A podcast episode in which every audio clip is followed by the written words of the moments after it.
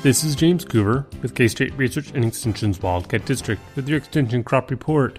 Pretty soon, our winter wheat and alfalfa is going to break dormancy, and when it does, the crop pests that feed on those crops can become an issue. It's just about time to start scouting for these early spring pests. In both winter wheat and alfalfa, army cutworms can likely be seen on feeding on foliage. Army cutworms do not mind the cold and overwinter as full size adult worms. The eggs from the moth are already laid and hatched last fall, so any field with army cutworms last fall will still have them. Anytime the temperatures get above 55 degrees, which has happened a lot this winter, the worms will emerge from the soil and start feeding. Currently, it doesn't hurt the crop much because the wheat and alfalfa are dormant, so some loss of foliage won't affect the crop. However, once the wheat and alfalfa break dormancy, generally most days are above 55 degrees, so the army cutworms are able to feed continuously. Later on in the spring, when the worms have grown through their five instars, they will pupate in the soil. After a few weeks, these moths will emerge and travel westward to spend the summer somewhere cooler. One method of looking for armyworms is bigger birds like crows can often be seen this time of year in the wheat fields, and it's the army cutworms that they're after. Don't be fooled by Canadian geese though. They are likely eating the wheat itself, but not enough to do any damage. The reason why they are called army worms is because they can outbreak in some years, with populations so high that they exhaust their local food supply, and then they will begin to move in mass across an area. However, it is pretty rare that they will get to such numbers in this area. Management thresholds for army cutworms in wheat depends on how well the wheat is doing. Thin stands of late planted wheat have a threshold of 2 to 3 worms per square foot. Thicker stands are closer to 4 to 5 per square foot before it's economical to spray. Later in the season, shortly before jointing, there might still be cutworms in the wheat, but it takes much more of them to be an issue. Mostly the problem of army cutworms occur early in the season by keeping the wheat and alfalfa from taking off. Another pest in alfalfa is the alfalfa weevil, which will soon start to lay eggs again. This pest is more traditional in its life cycle. It lays eggs in the late fall or early spring, and the weevil eggs will continue to develop any day that it gets above 45 degrees. So, mild winters mean earlier weevils and it will continue to feed until it gets hot in the summer. Alfalfa weevil larvae are fairly small and green to light brown, with one dark brown stripe down their back. The weevil larvae can be found hiding and feeding in the alfalfa whorls during frosty mornings in mid to late March. Wheat will have another pest this time of year as well, the winter grain mite. It also tends to be more problematic in dry years like this one. The mite does fine in cold weather, but it can be washed out by a hard rain. Generally, this pest is unlikely to be much of a problem. Although it has been a dry, we've had a few rains before the snow to wash the mites and keep the wheat hydrated. No matter what pest you are finding out there, bring it into an extension office if you would like it identified. A good picture on your phone might work too. Give me a call at 620 724 8233. This has been James Coover with your Extension Crop Report. Next up, we'll have Wendy Powell, Livestock Production Agent for the Wildcat District.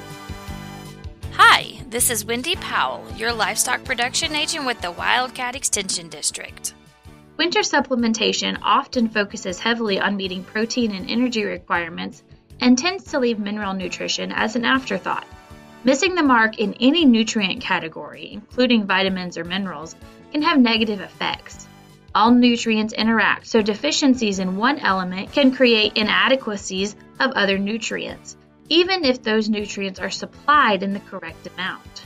During winter months, locally grown forages are typically the basis of cattle diets. The mineral content in the forage is based on the mineral content of the soils they're grown on, which can be highly variable because of the soil formation process from one region to another. Mineral composition can even change from one pasture to the next. To complicate the matter further, the mineral content and availability are not the same thing. The digestibility of the forage impacts the availability of the mineral. High quality grasses that have high digestibility will have, not surprisingly, greater mineral availability. Due to the annual change in weather conditions, mineral supplement strategy should be reviewed annually. Evaluate the mineral availability in forage, protein supplements, and water.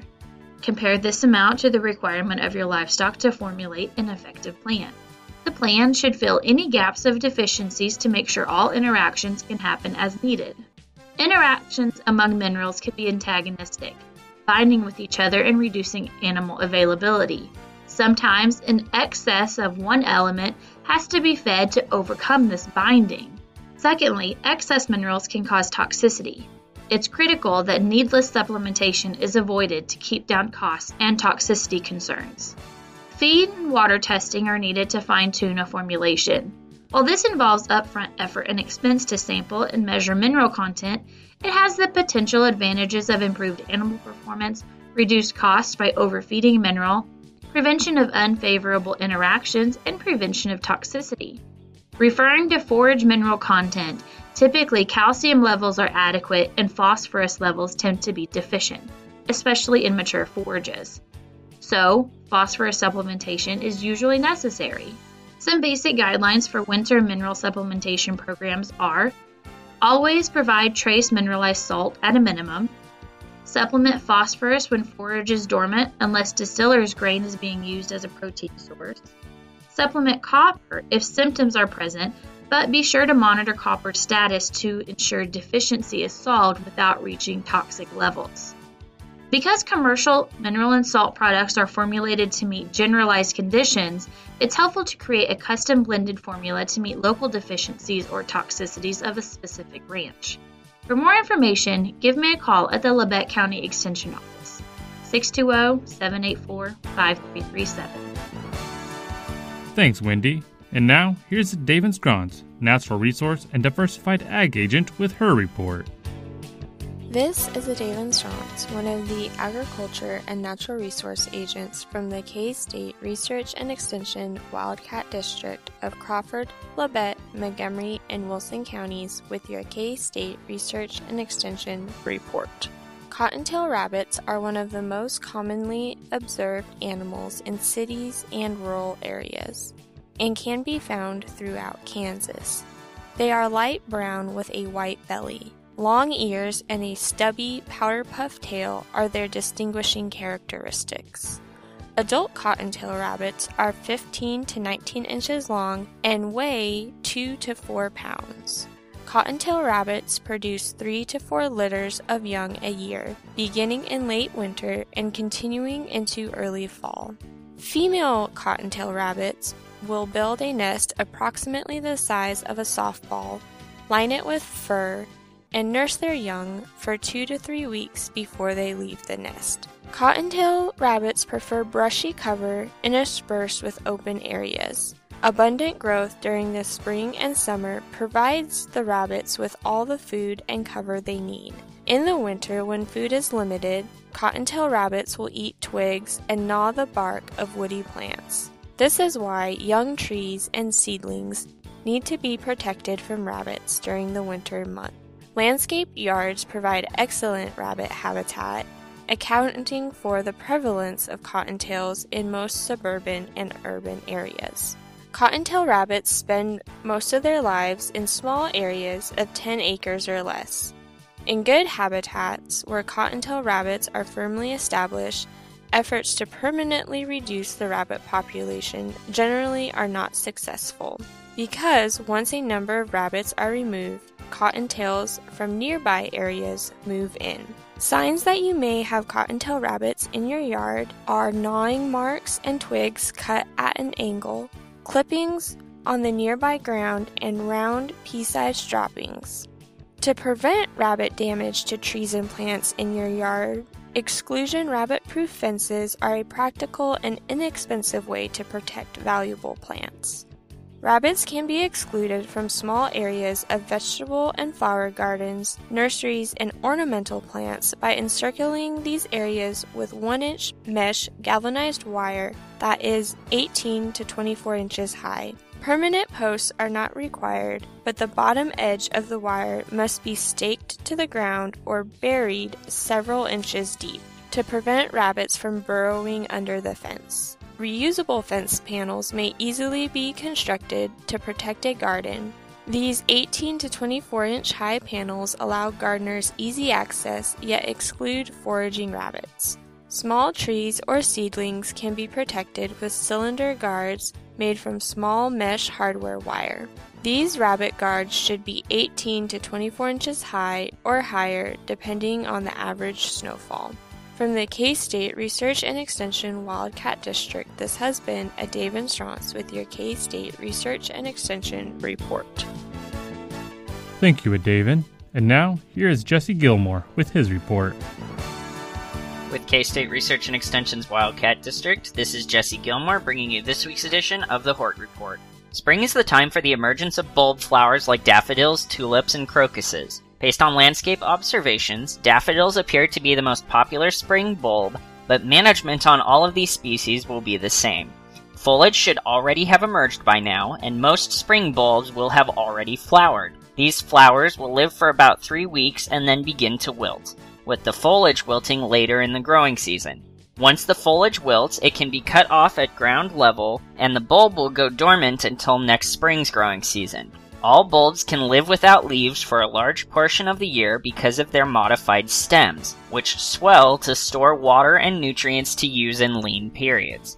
While dead foliage will not harm the plant, cutting off and removing the dead foliage will keep your garden or yard tidy and reduce potential hosts for pathogens and bugs that could spread to other garden plants.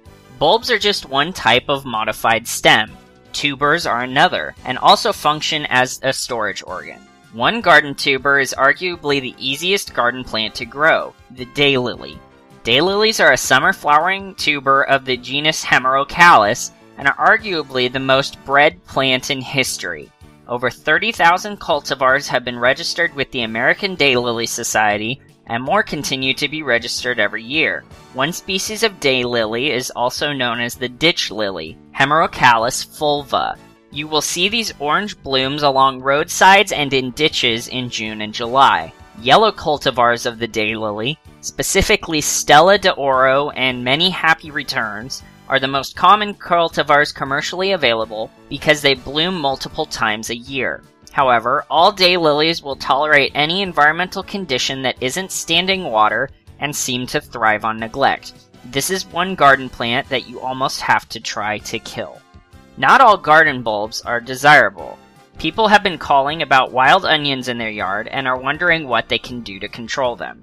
Wild onions, or any related allium species, can be identified based upon the scent of torn leaves. If it smells like onions, the wild bulbs are the issue.